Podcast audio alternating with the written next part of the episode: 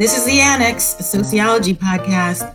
I'm Leslie Hinkson, applied sociologist at the League of Conservation Voters.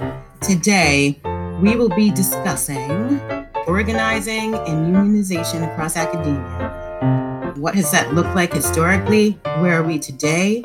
Who's been driving this work? And how has this moment of austerity coupled with the uprising influenced this work? Today, I'm pleased to pleased to introduce you all um, to our three guests.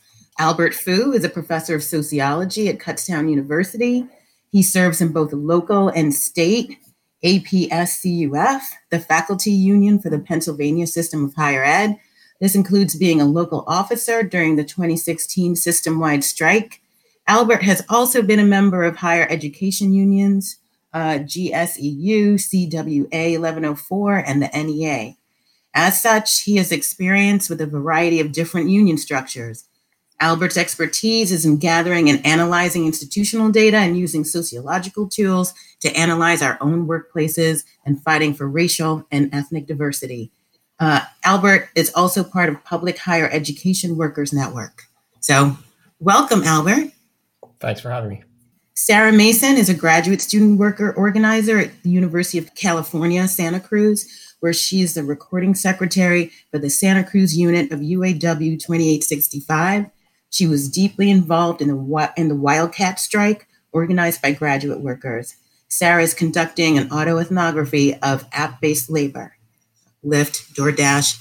Welcome, Sarah. Thank you. And finally, Sofya Aptekar is a new associate professor of urban studies at the CUNY School of Labor and Urban Studies. Previously, she was an active member of the Faculty Staff Union, Union at UMass Boston, focusing on building a more democratic union and opening up the bargaining process. Sofya organizes with the Public Higher Education Workers Network.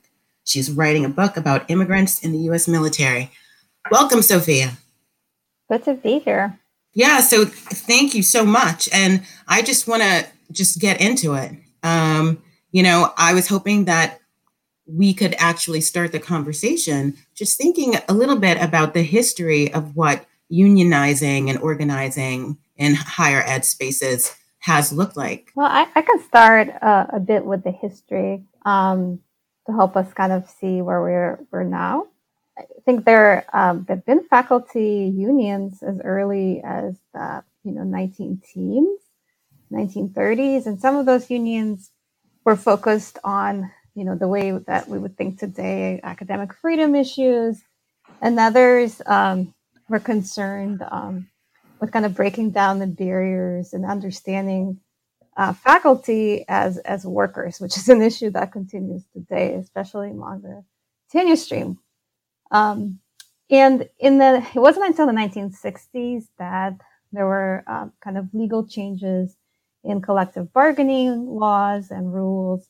Um, and a lot of kind of contemporary um, unions um, of faculty kind of stem from that time. In the 1970s, there was an uptick in unionization because of, you know, what was happening in the 70s, retrenchment. Um, that's usually, you know, those things kind of go together. And um, the next kind of big development in the 80s was um, a, a, ruling um, that established tenure stream faculty in private universities and private colleges as management. And as management, um, they could not then uh, form a union because they were managing others. So that's kind of put, you know, uh, a stop to efforts to have formal unions in the private sector, at least among the tenure, tenure track. In 2014, another ruling um, established the right of adjuncts at uh, private universities to unionize. And afterwards, there was kind of like a wave of unionization of adjuncts in private places. Um, but there was just a few months ago a ruling that now excludes people in religious, uh, religiously affiliated uh, institutions, even if they're adjuncts, uh, from unionizing. So this is kind of like, you know, you're getting a sense it's kind of an ongoing uh, terrain. Um, and another really key development from a few years ago um, was a ruling that established graduate students at private universities um, as workers who can unionize and then follow the wave of unionization by graduate students in private universities. In public universities, which is where all of us uh, guests here are working at, it's really been subject to state laws. So whatever this, because we're public workers, often we're state or city workers, and so whatever the state laws are. So if you're in a state that that is a right to work state, that might put you know uh, considerable barriers to unionization. Um, and um, you know where we are today is really unionization and organizing beyond unions is you know uh, been increasing and the um, across the board but the sectors where we're seeing it the most are graduate students and adjuncts and this is like a relatively new phenomenon that um, that i'm really excited about is that some undergraduate students are also unionizing and organizing themselves as workers yeah, it, the um, the the court case that prevented private um, institutions from unionizing was kind of interesting. As Sofya pointed out, um, the uh, it basically concluded that faculty were managers in the sense that they had certain con- they had control over curriculum and things like that. And I think this is actually one of the things that makes organizing faculty in some ways challenging, even in non-right to work um, states because a lot of faculty see themselves as independent, um, you know, independent work, almost like independent contractors who have control over like their research. They have academic freedom, and oftentimes that makes it difficult for them to see the bigger picture of where their struggles and their concerns and um, issues of administration actually coincide with uh, their colleagues, and not just their colleagues in terms of tenure line faculty, but also with adjuncts and graduate students. Yeah, I was I was actually going to ask this question. Uh, Sofya and I actually had a conversation offline about this briefly, and you know, it seems that regardless of what the local laws are, right, or what court rulings say, that pretty much one of the obstacles um, that that organizers face at the university, at the college and university level, is this mindset of faculty um, that in which they don't see themselves as labor, right? Um, and I wonder why that is. Like, like why wouldn't you? Why wouldn't you see yourself as labor? Especially given how tenuous the the tenure process is, right? So, I mean, I th- I think part of it has to do with, of course, um, you know, we're white collar workers. We don't see us ourselves as uh, clocking in the same way that a different type of worker would actually be perhaps doing, and having a traditional shop floor that we need to organize. Um, as somebody who's been on strike, and maybe Sarah can actually talk about this when she talks about organizing um, grad students, is that we forget that the university is has a shop floor. It's the classroom.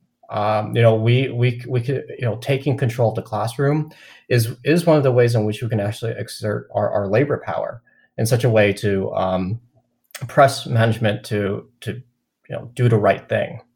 I think I would add two things, and and I think uh, one of them kind of um, has a question for Sarah in it. Like I think one factor is that especially in the on for the tenure track fact, faculty, like there is the way that you think about your management, your boss, is that something you might be doing in a few years. right? So a lot of a lot of folks in the tenure track might think like of being an associate dean or a dean or something like that in the future.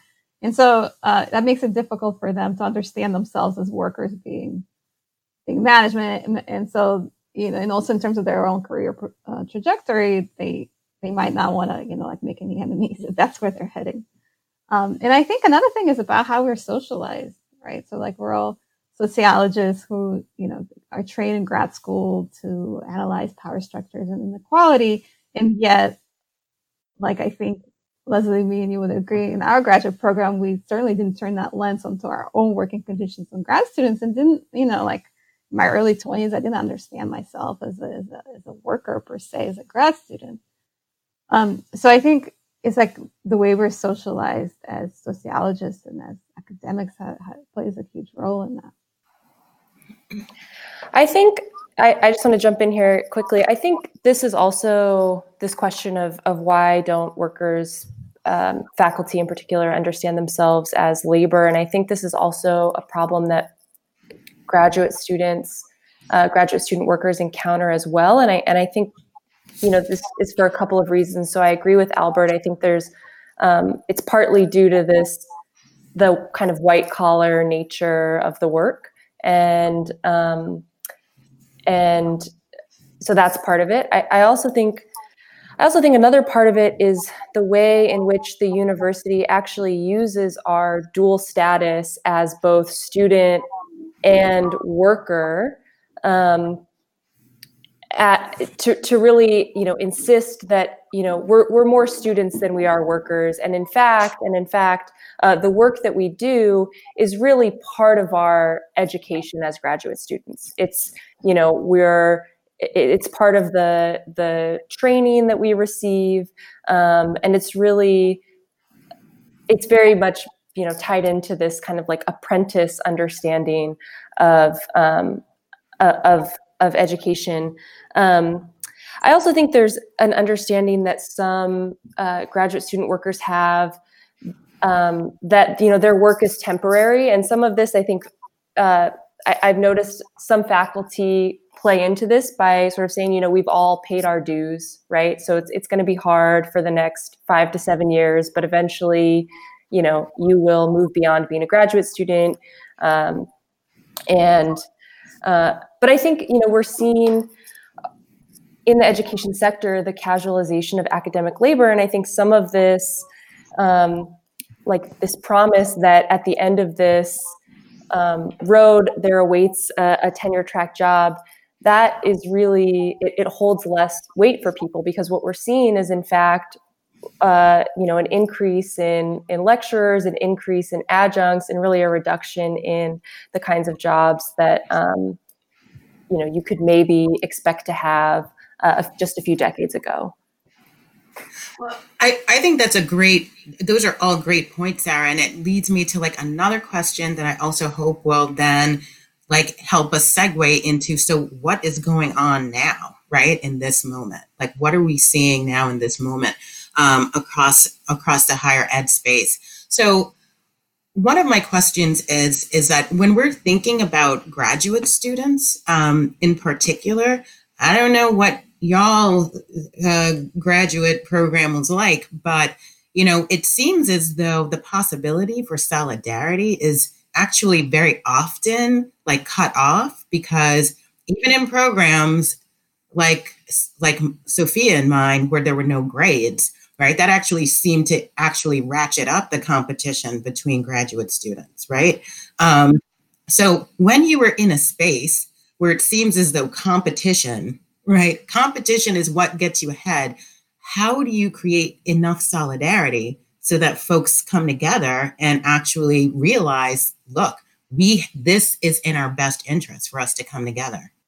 Sarah, what's your perspective, um, given that that your so much of your of your work is is in the grad in, is in the grad student space. I think one of the things that has been really important to the work that we've been doing around raising the demand of, of a cost of living adjustment has been to sort of bring to light uh, the conditions that that people were facing in isolation and to make them really a subject of collective conversation and then ultimately collective action. Um, because I think when people are experiencing these things in isolation, it can really lend itself to this competitiveness. So you're competing with your coworkers for the scarce housing that's on the market. You're competing with your coworkers for, you know, the the small handful of, of grants that are available quarter to quarter. And I think um, you know, one thing that we did as part of this cost of living campaign was really just began to share stories about what it was like uh, as a renter, as a graduate student worker uh, at the University of California in Santa Cruz in this housing market. And having those discussions openly really created, I think, in a lot of ways, the basis for the kind of solidarity that you saw in the solidarity that made this collective action possible.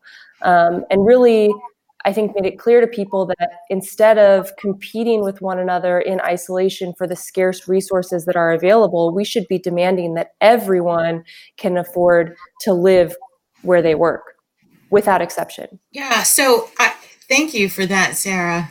Um, it actually also like it raises like like a couple of other points for me, right? So in listening to you and Sofya, like it sounds like you know organizing um, is not just about right trying to ensure that labor conditions are fair um, and and equitable and just but it's also a process of of of i think sort of like freeing folks up to think about their location within within within their college or university very critically right? And thinking about like what what are colleges and universities right if not businesses right that are trying to actually extract as much labor from you as possible? Uh, it's it's interesting. Um, as you guys both brought up uh, leslie and sofya um, a lot of sociologists and social scientists will talk about power and bureaucracy and things like that, and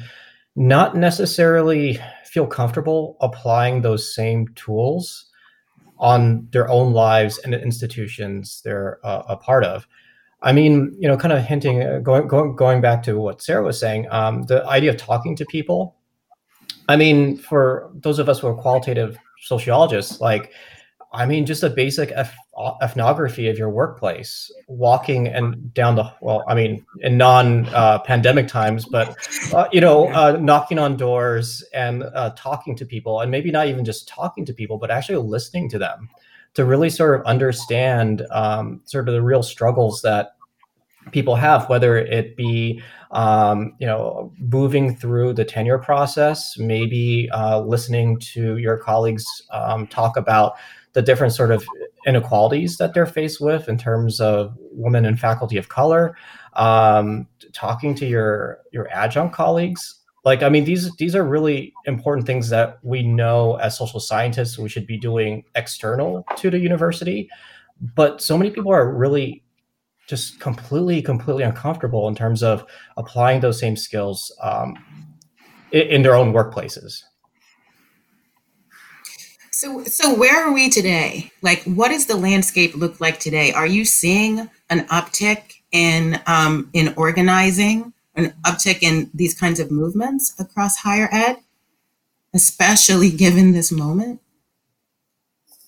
Yeah, I mean, I think we're definitely seeing that. So, um, you know, as part of our work in the public higher ed uh, workers network, uh, you know, with folks all over the U.S. and actually some Canadians too, there's there's a like really interesting developments across the board, both from places like that have not had a lot of organization as workers um, and are like starting up now, pushed by the pandemic and the uprisings, and others with uh, you know very established unions that are you know kind of struggling within their unions to make their unions more accountable to racial justice goals and more democratic.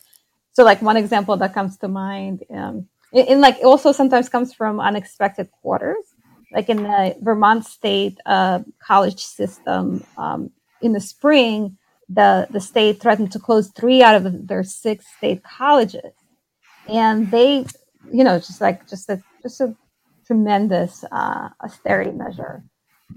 And it was their STEM faculty um, who are not don't don't tend to be like usually the most active union forces on your campus very quickly organized uh, not just the people affected by this, like the faculty and the staff and the students, but the communities that rely on these and like that that are, you know, networked with these local state schools um, for like a massive car caravan and a series of actions, and they saved those three colleges from closing. So, so you know, some of us kind of like just kind of erupt um, where you don't expect it. And I think a lot of people are really looking at what's happening with K through 12 and understanding themselves, particularly in the public universities and colleges, I think, as like, well, we're 12 through 16, right? Like the next step.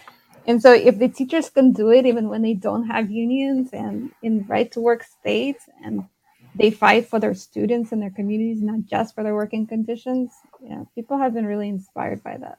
We've also seen um, the Harvard uh, dining hall workers go on strike a few years ago as well. So it's um, it's all the different sort of groups of people who work in higher in, in education more broadly speaking, um, not just those in the classroom, but um, uh, staff and so forth are of course affected by the austerity cuts that we've seen for a number of years now, and um, and so uh, so organizing has become very real for a lot of people throughout all of education, broadly speaking. Yeah, and I think this is, I think, again, this is another moment where we're sort of seeing uh, links form not just between different um, workers on campus, but also undergraduate students. I mean, are also, you know, affected by the pandemic conditions, um, are also, you know, taking a stand against um, having to pay you know the same tuition for remote education having to pay um, fees facility fees for you know facilities on campus that that they're not using.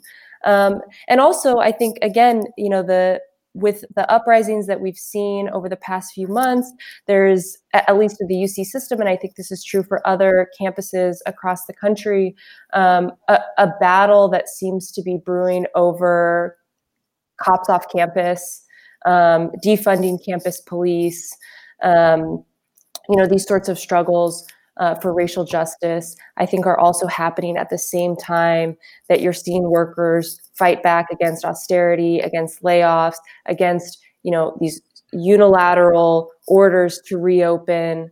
Um, and so I, I, would agree with um, Sofya and Albert. There seems to be an uptick in organizing um, that's happening in higher education.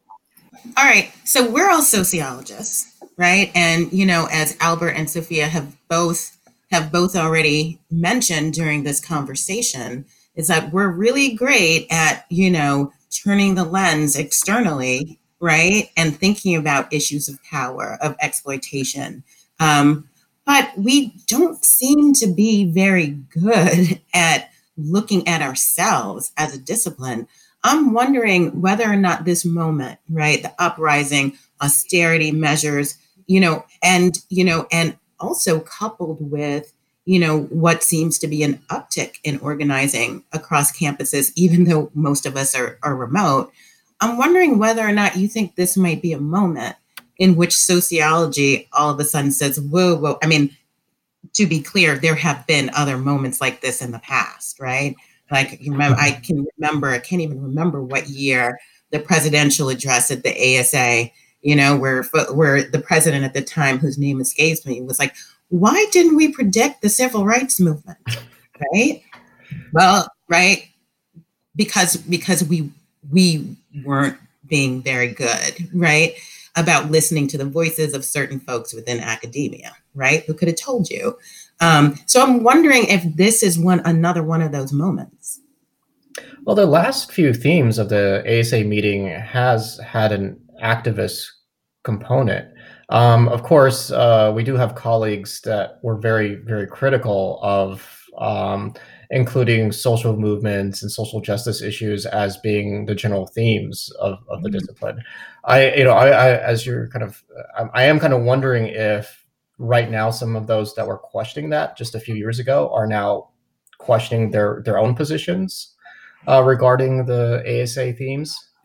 Well, that's a good question. I mean, I I mean, I can tell you, and Sofya and I have spoken about this a bunch of times, right? It seems like when you go to ASA, there are two different meetings going yeah. on, right? Like there are like the sessions where folks are actually there to listen and learn, right? Um, and then there's the rest of it where it's all just about networking, right? Um, having your looking good, like using your elevator pitch, right? And so, you know, perhaps like like I'm totally sure that the folks who are joining sessions to learn, right, are totally down with this. What about the folks who only attend ASA, right, for the networking? I, I think part of it is also what happens as much as we focus on ASA when we all come together, it's like um, lots of people don't have any access to ASA because it's ridiculously expensive and yeah. very expensive cities. Um, mm-hmm. I I also think that you know a lot of it is I, I think especially as academics and sociologists, our our tendency is to think about like constructing effective arguments, and my argument is better than somebody else's argument, but um, sometimes things it works that way, but a lot of times, uh, what collective uh, organizing is not really about like my argument finally makes sense, and the so the professors will decide, okay, grad students can unionize, and we're not going to fight you, like that. You know, like that's that's that's not um, necessarily effective way to organize. And I think like the current moment where like my hope is for change for our discipline is listen is the power of like the collective voice that is questioning sociologists' role in um, perpetuating um, structures of racial inequality. Because, yeah, as part of academia, of course, there are very clear ways that we do it, but there are specific ways that we do it as a discipline. And that is often through our criminal justice programs that have, uh, you know, close ties to various law enforcement agencies, whether local or state or federal Sometimes they're, you know, what we call cop shops, and you know, where basically it's a university to police pipeline that we're creating, and it's like, it, at this time, um, I would, you know, I just am really hopeful that the discipline can have a reckoning with our role um, in creating that pipeline and in taking that money and in creating research and narratives that uh, legitimate policing the way that it exists today.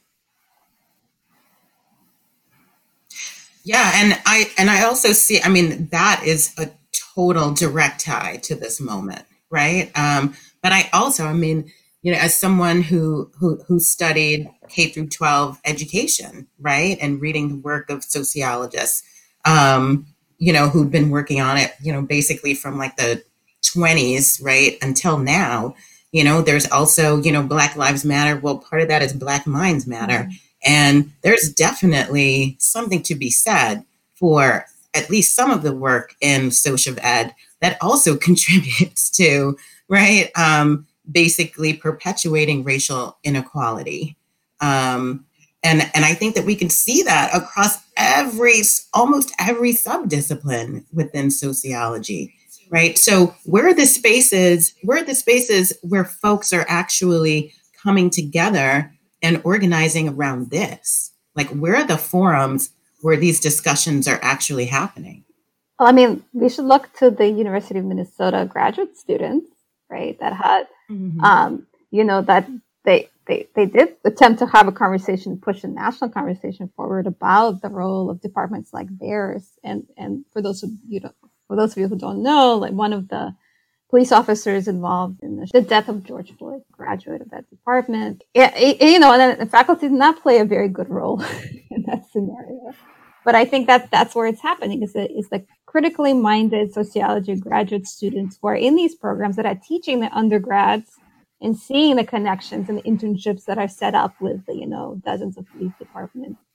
Um, that are, uh, are pushing that conversation, that creating that space of critique. You know, I think that, that that brings me to to a question that I'm hoping most of the folks who are listening to this um, actually want to hear the answer to, which is, well, so what if what if I'm at a college or university that doesn't have a union, right? Um, how how do you make this happen? Like, what needs to happen in order to organize um, and possibly unionize. Even if graduate student workers are not represented by a union, they're not unionized, it doesn't prohibit them from acting collectively or from taking collective action, um, which is ultimately where the power is, whether you're unionized or not. Um, and so, one thing I think, as we've sort of been talking about, the importance of talking to your coworkers, um, you know, trying to what are what are the issues that that people are interested in organizing around, and how do we link people up um, who share those same organizing interests? How do we you know get get together get in a meeting and sort of uh, work out a plan of action.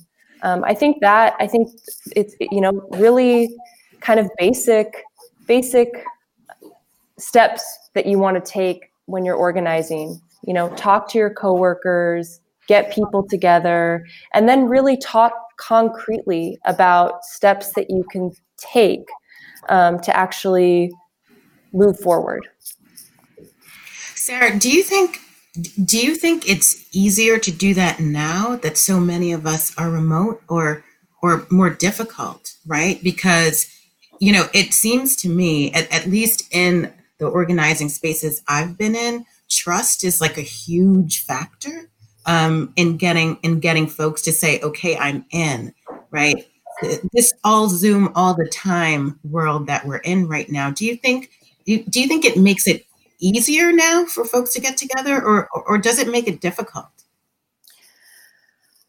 Yeah, it's a really good question. I don't know. I don't know that I can I can say one way or the other. I think it really depends on on circumstances. I know, for example, uh, the shelter in place order happened in the midst of our wildcat strike.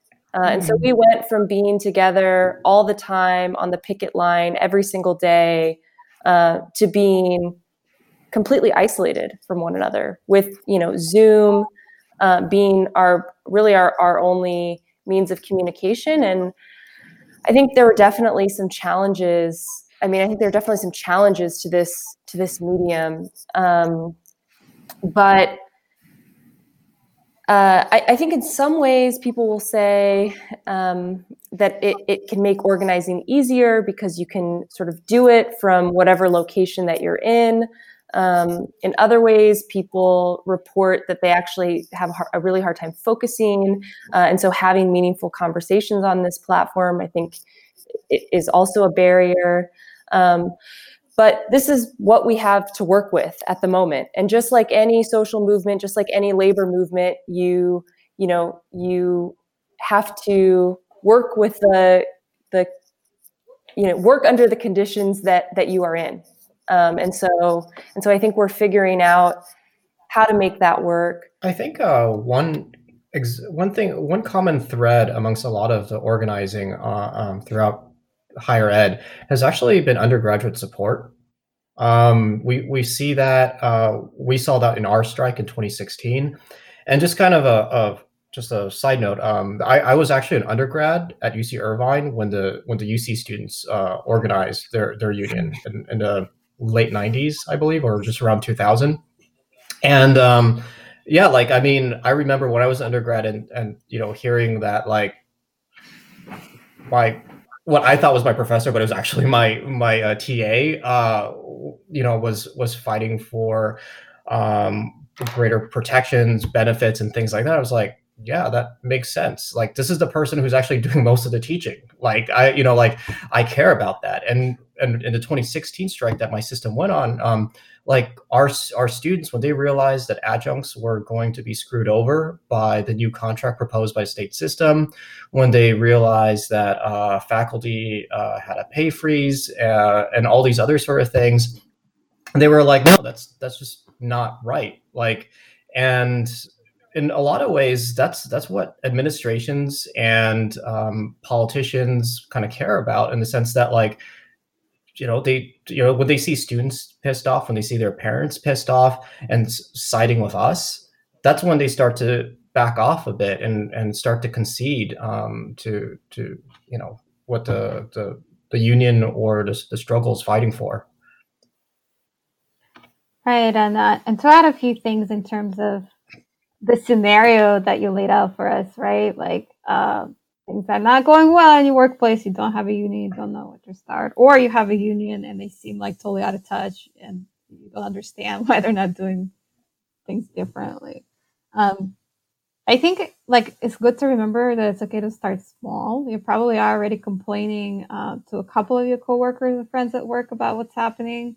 Um, hold a meeting right? About the things that concern you, whether you're being forced to go back in person or you're expected to like do endless prep for remote classes without training or extra pay, whatever it is that your concern is, like you don't have to have any, especially like you were asking Leslie, like now and the times when we're doing everything on Zoom, like you you can just hold a meeting and send it to, through your networks through you know whatever listservs you're on, and you can make it about whatever. You don't need to have the union approve it or your department approve it.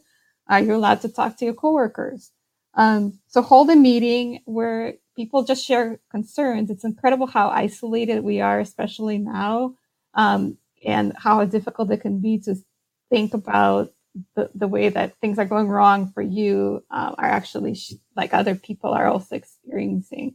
Um, I think that can be really transformative. And as we know, as sociologists, social participation in social movements can be personally transformative. Um, you know, use social media get a, a signal or WhatsApp thread and use it during things you have to go to anyway on Zoom. You're like sitting in some meeting with a dean going on about like, you know, just, you know, we have to tighten that belt and everyone has, then, you know, 10 of you are on a separate WhatsApp thread texting to each other what you think about it and what you're going to do about it and reminding yourselves which quotes you're going to use, you know, to, on your new uh, Facebook or Twitter account or Instagram account. Um, and then you use your research skills, right? So Albert already said, like, do an ethnography of your workplace, digital ethnography now. but uh, you're quantitative, do a survey of your coworkers. What are they concerned about? Like, what is happening? Like, how many people are, are feel unsafe going to campus? You know, whatever it is your your issue is. Don't wait for some, for your boss to do this survey. it's it's gonna have survey issues. I promise you. Um, you know, you're good at interviewing. Like that's not that different from organizing conversation, which is a lot of listening, like active listening to what person's issues are and, and not talking yourself. Um, you're good at archival research, research the budget, right? Research the budget of your university and why they say there's no money for this and there seems to be money for other stuff or you, there's huge debt payments going to some buildings they built. And um, I think that Sarah and Albert both mentioned it. Like, don't make it just about, um, you know, kind of your nor- nor- narrow constituency. Talk to your students if you teach. Talk about all the stuff with your students, um, the communities that your university is locating, and your staff, which you already interact with. You you talk to your uh, IT people because you know something once again is wrong with Blackboard. Ask them how it's going. Are they being forced to come on campus when you're not? you know, there's all these opportunities in just like our normal work. You don't have to necessarily add an extra Zoom hours to your load. Um, and then join, I would say join a national network, either, you know, if you're in public higher ed, like public higher ed uh, workers. Um, if you're not, if you're in private setting, University Workers United for a Fair Future or cross campus are good networks where you learn like what is going on in other places, what they're doing about it, how can we borrow their strategies, how do we replicate their campaign. Um, those are, those would be the steps I would recommend. I think that's a really I think it's a really good suggestion to join these broader networks because just like um, people are sort of isolated to think that the problems that they're experiencing are individual problems and then come to find out no my coworkers are also experiencing these problems. And then there might be a tendency to say well this is just a problem with our institution. Uh, but no come to find out you talk to people at other institutions a- across the country and they're experiencing the exact same thing. Um, and these you know these problems are are structural and it's going to take all of us linking up, not just with our our coworkers at our own institutions, but uh, across institutions to really mount, I think, the kind of response that can turn this ship around. mm-hmm. Sarah, that sounds like you have a sociological imagination, right? Imagine that as a sociologist. Um, um, I think that this brings me to like to like I think a point of clarification um, that um, that that I would like, right? And I and I think a lot of our listeners would like, right? So up until this point, like I have been like using organizing and unionizing like in the same sentence, right? Um, right, and one need not right organize right just with the end goal of unionizing And um, so I was wondering if you talk a little bit about like what is what is the difference? You know, one of the things that I can imagine is that if you're in a union shop, right, and you're covered under the CBA, you actually might feel safer organizing um, across uh, across different issues. So I'm wondering if you know if the three of you would talk to that a little bit. Um, I guess uh, something Sofya kind of mentioned earlier is sometimes your union doesn't necessarily represent like the membership as well as it maybe should or could. Uh, of course, that varies in a number of different ways across different campuses. Um, but that doesn't should prevent you from organizing in a number of different ways. If if there's an issue that's outside of the collective bargaining agreement, but definitely a labor related issue, talk to people. Get you know start start your own caucus. I- interact in such such a way where either a you kind of do your own thing, or b you're able to uh, pressure your uh, union to actually take that concern seriously. Right, or as we always say, right, be the union you want to have. right, you union, yeah, you like at Rutgers University, um, the union has taken up uh, a local K through 12 issue with um, like the health of buildings. Like that is not an obvious union issue.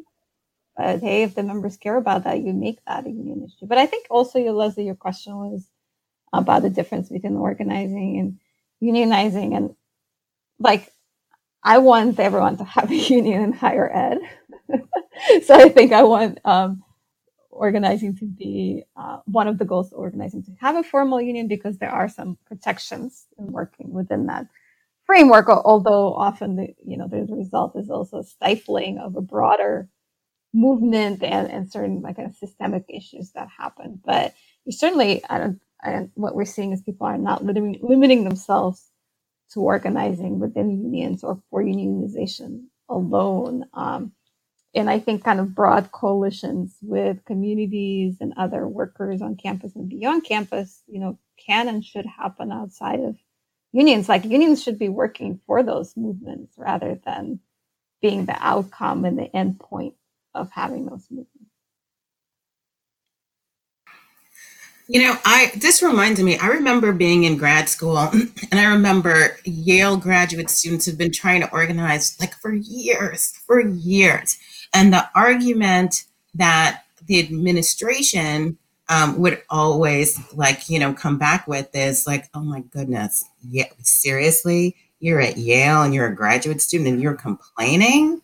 Um, right. And I think often that argument was used to to also shame the graduate mm-hmm. students, right? To say, oh, you think you have it so hard? What about all these other people?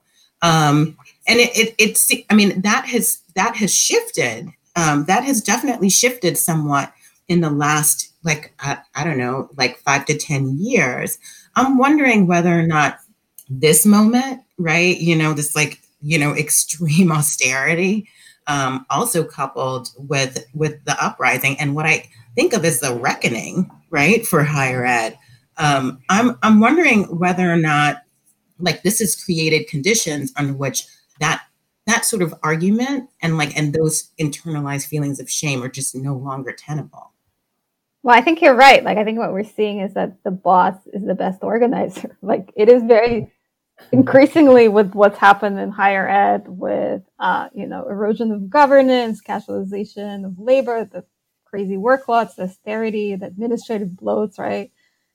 Like it's just really hard to lie to yourself like this, uh, right? And call yourself lucky. Um, you know, and this is why we're seeing grad students and adjuncts on the forefront of organizing because it's hitting them the most. But it's definitely, you know, like a lot of places, you know, tenure is not even a thing anymore. So as more people are kind of stare into the re- new reality, you know, it's galvanizing. Yeah, I think, I mean, I think the conditions that graduate student workers are encountering are not so different from uh, the issues that other other workers are encountering, which is that you know the price of everything, the cost of everything is going up. The cost of food is is increasing. The cost of rent is increasing. In Santa Cruz, over a period of four years, the cost of rent increased over fifty percent. Um, the cost of gas is increasing, um, but of course, our wages stay the same. Um, and this isn't, you know, this isn't unique to graduate student workers. This is something that workers um, are dealing with, you know, around the world. Um, and I think Sofya's right. It's it's a harder it's a harder sell because um, it's it's hard to believe that when you are spending 60 70% of your paycheck every month on rent to live you know in uh, uh, uh, an overcrowded um, home that you share with you know eight other graduate students. It's it's it's hard to believe that um, that you know you have nothing to complain about. Um, so I, I think that's absolutely absolutely absolutely right. Yeah sofya and i uh, we lived in converted military barracks. Many of many of those units didn't even have proper insulation mm-hmm. right so and we were and we were lucky we were considered lucky mm-hmm. Yeah, uh, Leslie, you had talked about the or brought up the issue of competition um, previously, and I, I think the myth of meritocracy is completely shattered for us, for especially for grad students right now. I mean, even at elite R1 institutions, uh, Ivies, and stuff like that, the, the guarantees that existed before, even if hypothetically uh, uh, existed before, I mean, I, I, nobody's fooling themselves right now that it, it, it's a it's a real gamble in terms of where you're going to end up when you finish your degree, if you finish your degree, and um, and and I th- and definitely um, it's in this time period. I think pretty much uh, mo- most of us know people who have been adjuncts or are still adjuncts. So I mean that's something very real. I mean, just if you have mm-hmm. friends that graduated from great institutions that are publishing and aren't able to land anything, you you know that meritocracy is, is bullshit at this point in time. And this is where that realization is is going to hopefully bring people together in solidarity and in, in, terms of you know fighting uh, what's going on in, in, higher education. So you've been listening to the annex a sociology podcast. Thank you for our guests. Um, and I need to make sure I have all of your affiliations. Albert Fu, uh, Albert Fu from Kutztown University, Sarah Mason from UC Santa Cruz, and Sofya Aptekar um, at the CUNY School of Labor and Urban Studies. Uh, what else am I supposed to say? Okay, we are on the web, theannexpodcast.com, on Twitter at SocAnnex, and on Facebook, the Annex Sociology Podcast. Our producer is Lisette Moreno. Our music is by Lena Orsa. Uh, I'm Leslie Hinkson. Thanks for listening. It's great to be back, y'all. And I think that's it. So I'm going to stop and let's see what happens.